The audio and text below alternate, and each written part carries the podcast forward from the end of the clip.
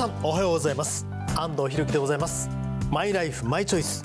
この番組はご出演いただいたゲストの皆様の人生の歩き方のお話を伺いながらリスナーの方々も勇気づけられるようなお話をお届けしたいと思っております。本日のお客様はプロゴルファーの深堀圭一郎さんです。おはようございます。おはようございます。よろしくお願いします。まず、はい爽やかなまんまですね。安藤さん何をしたんですか？安藤さん。いやあの、ええ。いわゆる今で言うとイケメンのプロゴルファーの僕はもうイメージがあってその全くイメージのままでしかも私としてはですねあの元後輩の、はい。があの、まあ、奥さんも出らっしゃって、あのよろしくお伝えください。よしもう安藤さんのお話はたくさん聞いてまいりました。今回お話しいただいた中で本当にお世話になって、はい。もうプロ意識が高くて、はい。こだわりがある意味強くてはとてもあの尊敬する先輩だと言ってました本当ですか？はい言ってました。えーっとちょっと今そういうことを言われ慣れてないので、え本当ですか？はい言ってました。で朝洋服選んだ時にはい。安藤さんは若いわよ言われて、はい。ちゃんとあなた着る格好も考えてってねって言われたんで。本当ですか？はい。えーっといろんな意味でよろしくお伝えください。よろしくえーということで本日マイライフマイチョイス。今日はプロゴルファーの深堀圭一郎さんにお話を伺います。公益財団法人日本尊厳死協会プレゼンツマイライフマイチョイス。この番組は公益財団法人日本尊厳死協会の提供でお送りしますすごく素敵な舞台だったわね。主人公の生き方最後が泣けたわ。あなたの人生という舞台。エンディングを楽しく豊かにしましょう。公益財団法人日本尊厳死協会。詳しくはホームページをご覧ください。日本尊厳死協会は皆さんとリビングウィルを考え誰もが理解できる生涯の形を探し続けています。リビングウィルの疑問や質問サポートなど詳しくは公益財団法人日本尊厳死協会のホームページまたは03-3818-6563まで。改めまして本日のお客様プロゴルファーの深堀圭一郎さんです。よろしくお願いいたします。よろしくお願いいたしますそもそもはい。深堀さんがゴルフを始めるきっかけから伺っていいですか、はい、あのゴルフに出会ったのは3歳と早かったんですがはい。もともと小児喘息で、うんあの住んでるエリアがすごく空気があまり良くなくて、はい。それで喘息がひどくて、まあ、父がもともとゴルフ好きだったんですけど、まあ、お医者さんにやっぱ空気のきれいなとこ連れていかないと治療なんと厳しいからって中で、はい。あ一つ父が練習行く時に連れて行ってその環境にいるのがっていうのがきっかけでゴルフクラブゴルフを触ることがあったんですね。はいでおじさんがゴルフメーカーに勤めていて、おじ様はい、うちの父の弟なんですけど、はいはい、遊び道具がゴルフクラブだったっていうのも両方ありましたね。はあじゃあええ。割と身近にその道具がまずあったっていう。よ。で話題も、まあ、ゴルフの話題が父が好きで、はい。い、ろんな何かのこう例えがゴルフの例えだったりとか、はっていうところから何かゴルフを自然にこう興味を持ってスタートしていったっていうのがスタートですね。あということはその、ええ。いわゆるゴルファーの方ではないんですが、はい。お好きで身近に道具等があったのが、まあ、ある意味自然に入ったそううですね。まあゴルフ愛は今でもそうですけど、はい。私なんかよりはるかに高く。うんあのはい、あのマインドとはい。ガッツがもし私に備わっていたら、はいもうちょっと違う私人生ゴルフライフがあったかなと思うぐらい、はいゴルフ愛は本当に今でも探求心すごいですし、どうなんでしょう？ご自はい身じゃあ始めてみて、はい。い、つからプロっていうのを意識したのはいつ憧れはもう最初の頃からでしたね、はい。やはりプロゴルファーっていうのは、うん。あのどういうふうになっていったどういう選手になって世界で活躍できて、はい。もうこうイマジネーション作ることが好きだったみたいで私も。はいはい。でプロになったらこういう強い選手になったらこういう生活があって環境はこういうふうに膨らんでどういう人生が送れる？あのたくさんこう富を得るっていう意味じゃなくて、はい。人生としてどういう道が開けるっていうことをこうイメージしてたので憧れはあったんですけど、ただやはり学生をこうずっと続ける中でもやはりいろんな失敗経験があって、そう簡単にはプロに行ける道では私はなかったので。うん憧れはありましたけど最後プロを本当に行こうと思ったのは大学卒業するもう22歳の春ですかね。はいはい、うんあのまあ明大中野からはい明治大学、まあいわゆる名門のゴルフという名門、まあそうですね。そのはい。それはプロを意識して入ったわけではないあそうですね。あの、はい。プロゴルファーに完全になると決めていたら、はい。その時代一番強かったのは日本大学日大というところだったんですが、うんうんはいまあ、友達も多かったですし、はい。そこに行ったから道ははっきり見えたんですけども、はい。まあ、父ともちろんあの家族と話しながら自分がなっていきたいその人間像とはい。ゴルフ像に対しては明治大学に行った方がはい。お前の性格に合ってるんじゃないかっていうことをやはり決めてあのそこにしましたね。じゃあいろんなことも考えつつ、うんまあ、トータル的に考えて、まあ、あのいわゆる明治というところに。そうですね。だあの偉そうなこと言うと目の前の一歩だけじゃなくて先のビジョンに対してどの道を進んでいくのが私には向いてるんじゃないかなっていうことをよーく父と話してましたね、まあ、母とも話しましたけど、はい。子供の頃から、まあ、父もあの家業をやっていていろいろ忙しくてそんなに長くいる時間はなかったんですがあの週末とか休みとかにゴルフ場に車で行く間にはい。あの人生とはゴルファーとは何かっていうのをすごいいろいろ話してどうなっていくことが人生の成功者でうん。どういう道にたどることがきっとお前にとっていいことだってもう本当そういうことの話だったので。でもお父様の存在は大きいわけですね。大きいですね。やっぱり父がいなかったら多分今の自分の存在は多分ないももちろん母にも感謝なんですけど物事の考え方あの人とのバランスを取るのも父の本当に影響が一番大きいですからうん。その中で本当数多くの友人ができて。はいまあ、ゴルファーとしての一番の僕の財産丸山茂樹と本当仲良くはい。12歳から今に至るまで本当に仲良く一緒にこうやり続けてますから、はあー。まあでも本当に父とはよく話しましたね。いやでもじゃあプロゴルフになりました、はい、実際なってみて、ええ。その道はどうでした？厳しかったですよ。私たちの時代はは20代で成功できるってことはとても厳しい時代だったんですよ。うん。はい。あのやはり道具の進化だったりやはり運動のその科学もまだ進歩してなく、体もそこまでついていけない。たまに数名ついていける人がいたんですけど、はで僕は高校2年であの日本ジュニアって一番大きいタイトルを取った後、はい。ナショナルチーム入った後に、うん。大学入ってからそうゴルフの病にかかって、まあ、いわゆるよく言うイップ一番飛ばすドライバーってもののイップスにかかったのが19歳ぐらいから25歳ぐらいまでかかったんですよ。でプロゴルファーになる時もずっとそれをまだ背負ってる時代で、だからその怖さというかものを超えるためのまあ自分で言うのはですけどあの時間はもうまた迎えたくないぐらい苦しくただプロには幸い23歳プロ大学卒生1年必要だったんですけど研修終わってでゴルフやる方はこうドライバー打つ時ティーアップってティーに乗せて打つんですよ。一番飛ぶために。でこれ打つと曲がるんで1回もプロテスト72ホールティー1回もティーアップできないで全部下に直接置いて下のスリーウッドっていう2番目に飛ぶクラブで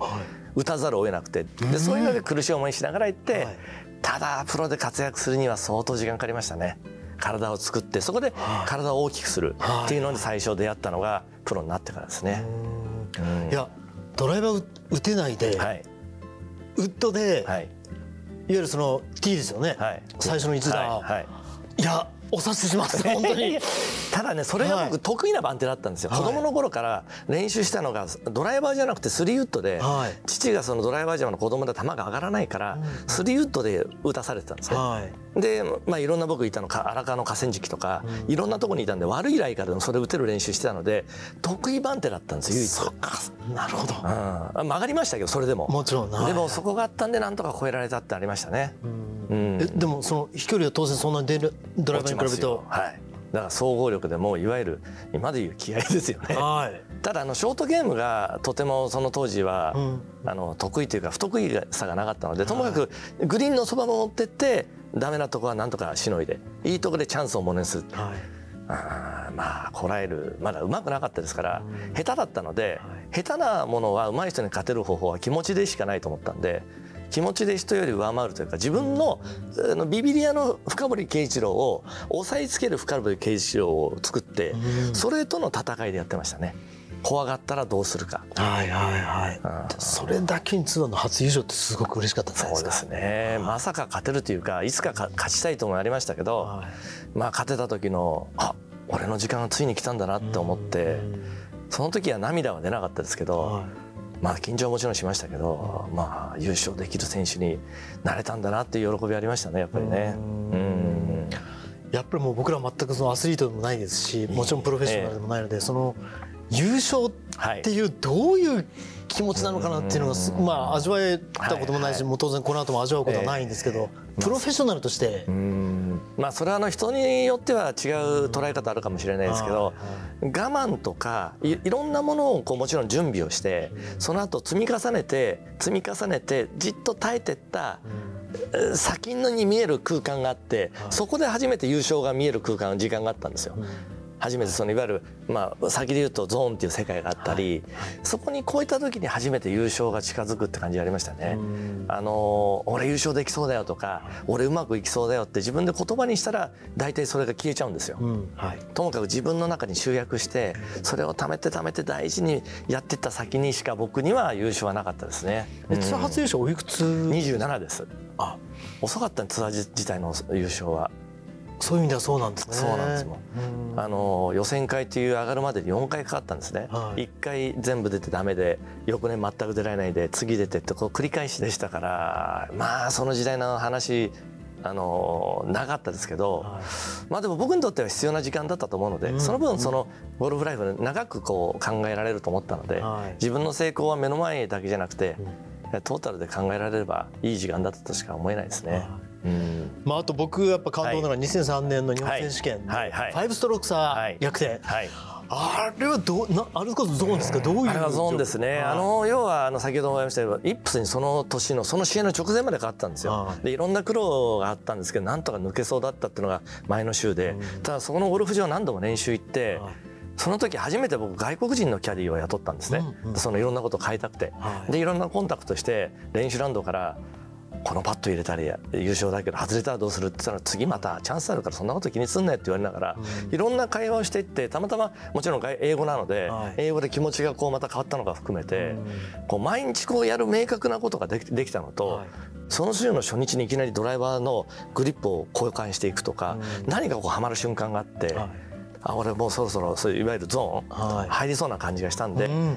我慢だと。はい自分と対話して目の前のことをちゃんとクリアしながら行けば絶対チャンスあるって言ったスタートが、えー最後の追い込みで逆転できたっていうのは覚えてますね。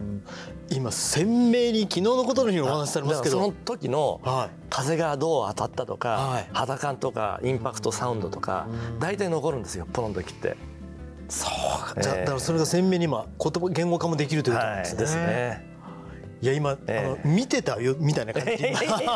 数多くはなかったですけど、私でもそういう経験があって、でもそのためには準備とい。ろんなものをこう整えた先に見えてくる先なんで突然はやっぱ来ないですからね。まあもちろんそうですよね。うん。まあ今シニアツアーのねなっていて、やっぱこれずっと続けていかれますか？そうですね、ゴルフに出会ったのが3歳で今55になったんですけど、52年以上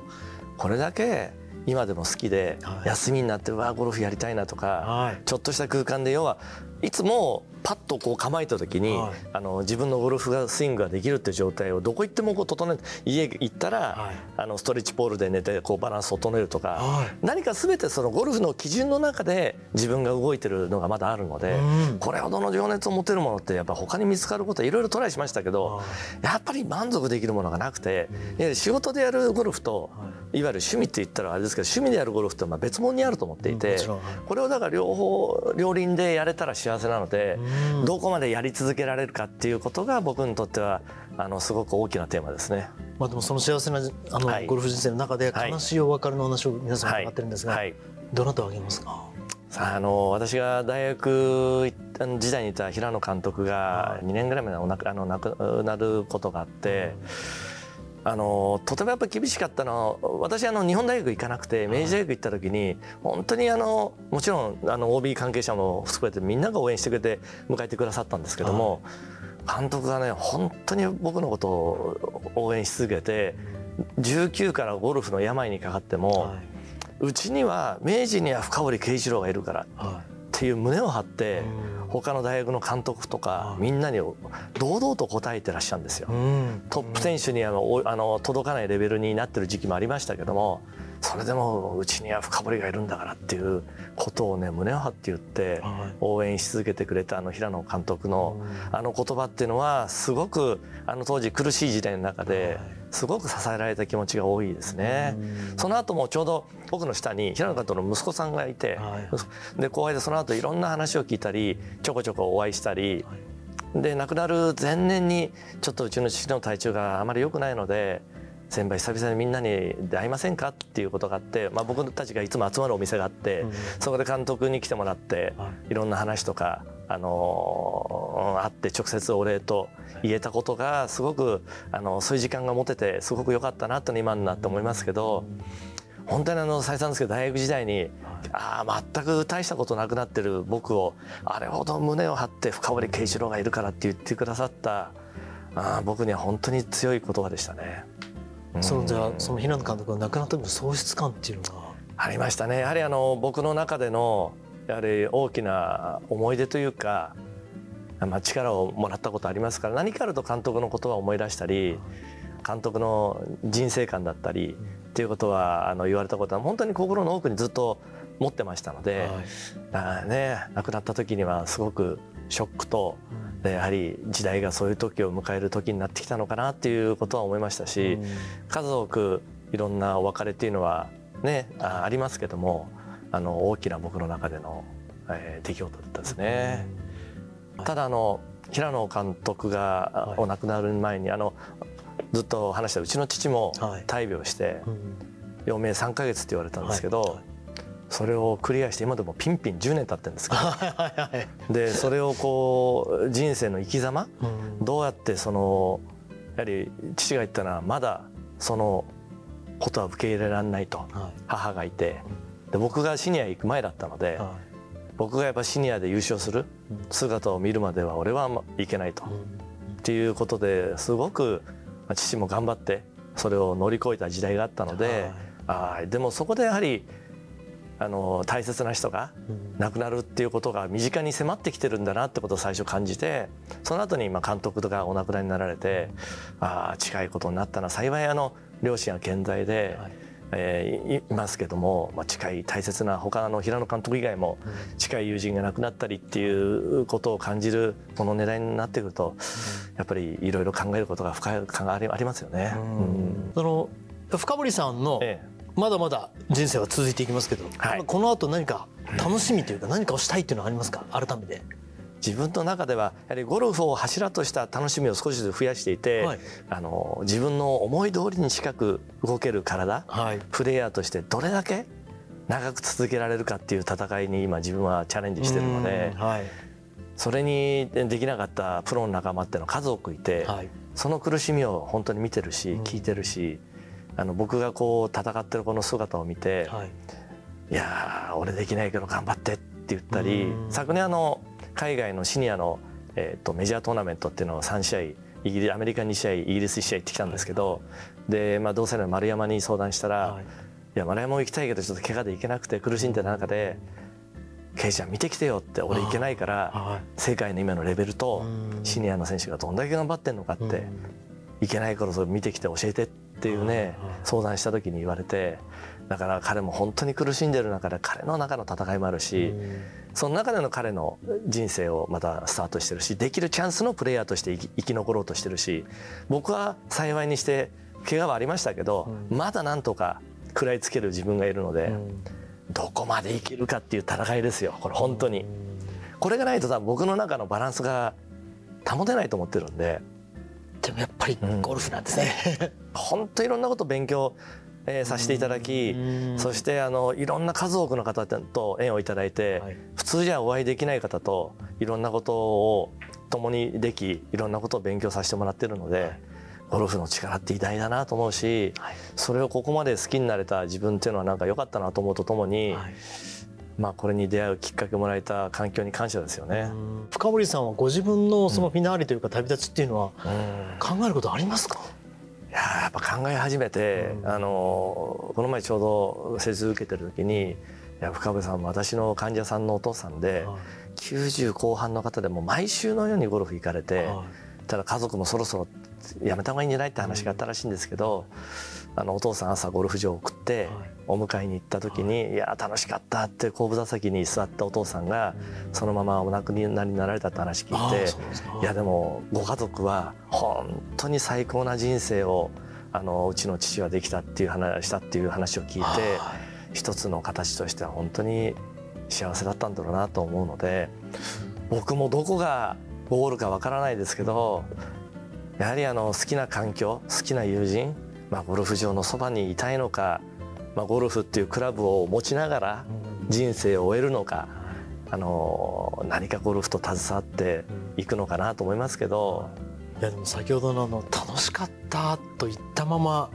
90歳で亡くなった、はい、これはもう最高ですねそういう意味でですね。あの、い、ろんなあのゴルフやる方に話聞くと、はい、やっぱり最後はゴルフ場で迎えたいとか自分の例えば目標スコアを最後のこのパターン入れたら到達できると思った後にあの最後を迎えたいとかっていう方結構多く聞かれるんですよ。ですからまだあの私近いようで遠いのかわからないですけどただ届いてないのはやっぱりエイジシュートっていう年齢を下回るっていうのが我々にもう一つのターゲットがあるのでこれはやはり超える世代は迎えたいですね。何歳でこれができるか分かんないですけど、はいはい、まあ、60代中盤っていうのが一番ターゲット一番近いところだと思うんですけど、そこから何回試合でできてプライベートでできて、はい、その先にどうなるかっていうのをそこで本格的にまた自分の最後はどうなるかってまた考えるんでしょうね。まずは近い将来のそこを超えることが今一つの目標でありますね。はい、うんいやもう本当素敵なお話をあの伺えてなんか幸せでした本当に。とんでもないです、はい。えー、今日のお客様プロゴルファー深堀圭一郎さんのマイライフマイチョイスでございました。この後はあなたのマイライフマイチョイスメールや質問にお答えします。深堀さんも最後までお付き合いください。この映画ハッピーエンドでよかったわね。主人公の生き方素敵だよね。あなたの人生はあなたが主人公ハッピーエンドのために公益財団法人日本尊厳死協会詳しくはホームページをご覧ください。先生最後まで自分らしく生きるためにこれ作ったんです。リビングウィルカードですね。患者さんの大切な希望を叶えるのも医師の務め。一緒に頑張りましょう。あなたの意思を1枚のカードに。詳しくは公益財団法人日本尊厳死協会。03-3818-6563まであなたのマイライフマイチョイス。ここからは番組や尊厳死協会に届いた質問にお答えするコーナーです。公益財団法人日本尊厳死協会理事長の北村義弘さんにお話を伺います。北村さんお願いいたします。よろしくお願いします。さあ今回は最近亡くなった方の年齢と老衰についての疑問をいただきました。人の寿命はそれぞれだと思うのですが最近多くの著名人の方が80代で老衰で亡くなられています。口から物を食べられなくなるとそのまま体重も減って衰弱して亡くなると思います。こんな時延命措置などしないとどうなるのでしょうかと。この質問はいかがですか？そうですね。まあ、はい、あの少し質問があの割と大雑把な感じもいたしますけれども、ねはい、基本的にあのどんな方もですね、はい、えー、むしゃむしゃね美味しくご飯を召し上がっていただいて、はい、で活力ある生活を送っていただくっていうことですけれども、はい、やはりあの年齢とともにあるいは、えー、持病のまあ性などでですね、少しずつ食べたり飲んだりするっていう力が落ちていきます。あのやはり一番はあの痩せてきてちょっと筋肉の量が少し下がってきてですね、そうすると筋肉っていうと我々こう腕の力とか歩く足の力とかって思いますけどむしゃむしゃ食べる顎の力あるいはごっくんとするこの嚥下の力これも全部筋肉なんで手の力は落ちたけど顎の力は落ちないよっていうそういうあのアンバランスは珍しくてですね。どちらかというと体中の筋肉が少しずつ少しずつ痩せ細っていく。ですから例えばご高齢の方少し痩せ細って少し手足がほっそりしてきたなっていう時はですね顎の筋肉あるいは喉の周りの筋肉こういったものもだんだん痩せ細ってきますのでそうするとやっぱり顎の力が弱くなってくるとなかなかの量をこなせないんですね。今までこうご飯2膳食べておられた方もですね、途中で疲れてきちゃっておじいちゃんは1膳でいいよみたいなことになってしまったりしてですね。ですから最終的にこのご質問の方のようにですね食べる量が減ってくるお水を飲む量が減ってくるっていうことになると衰弱がどんどん進んでですねどうしてもエネルギー足りない生きていく上でのエネルギーがどんどんどんどん減っていってしまうっていうことが起こって、まあ、最終的にはあの呼吸あるいはあの心臓を動かすこういったものが落ちてお亡くなりになるだから延命っていう場合はですね、はい、こう筋肉を増やすしかないんですが今のところそういう筋肉を増やすそういう積極的なあの延命治療というようなものはありません。つまりあの老衰に抗うような延命治療っていうのは基本的にはないので、まあ、ご質問者のおっしゃる言いたいことはこう点滴とか例えば胃ろうとかっていうような方法で、栄養分をまあ入れるのはどうだろうかということだと思うんですけれども、まあ、これは非常にあのセンシティブな内容でございます、はい、まあ、ご高齢の方のご家族それからご本人様のですね、まあ、考え方次第だと思いますね。あのいわゆる消化する力っていうのも当然衰えてくるわけですね。顎だけではなく。おっしゃる通りですね、あの筋肉が減っていくっていうことはですね体中の他の例えば胃袋も腸もみんなあの実は筋肉でできていますので、やはりどうしてもたくさん食べられない。たくさん水を飲んでそれを吸収するというこういう力もどんどん落ちていきます。逆にですねご家族少し食べる量が減ったかしらとかあるいは水飲む量減ったねなんていうことをちょっとでもですねあの感じた場合はですねおじいちゃんもうちょっと食べようよとかねあるいは少し柔らかいものにするから頑張って食べようよというその筋肉減少が起こるスピードを少しでもゆっくりにしてあげるっていう減少しないような取り組みの方がいいかなと思いますね。わかりましたあなたのマイライフマイチョイスメールや質問をお待ちしております。この番組へのメールは番組のホームページそして日本尊厳死協会のホームページそれぞれでお待ちしております。今日は日本尊厳死協会理事長の北村義弘さんにお話を伺いました。ありがとうございました。ありがとうございました。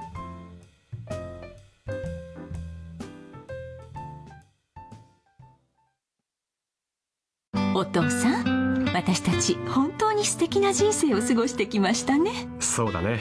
これからももっと自分らしく生きていこうね。はい。これからも。あなたの人生あなたらしく。公益財団法人日本尊厳死協会。詳しくはホームページをご覧ください。日本尊厳死協会は皆さんとリビングウィルを考え誰もが理解できる生涯の形を探し続けています。リビングウィルの疑問や質問サポートなど。詳しくは公益財団法人日本尊厳死協会のホームページまたは03-3818-6563まで。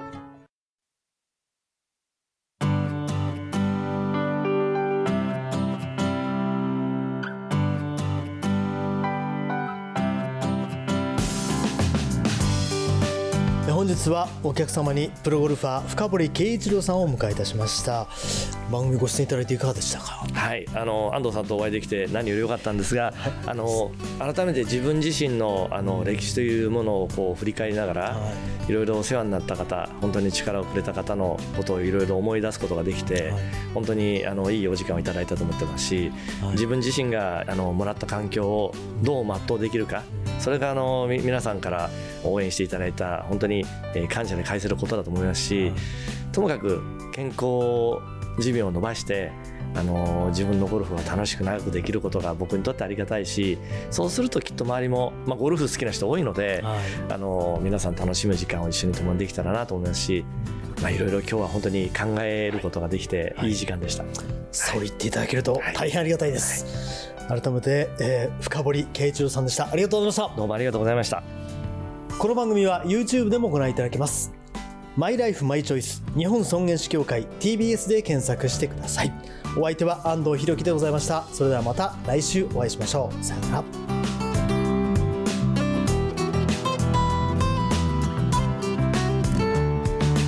公益財団法人日本尊厳死協会プレゼンツマイライフマイチョイスこの番組は公益財団法人日本尊厳死協会の提供でお送りしました。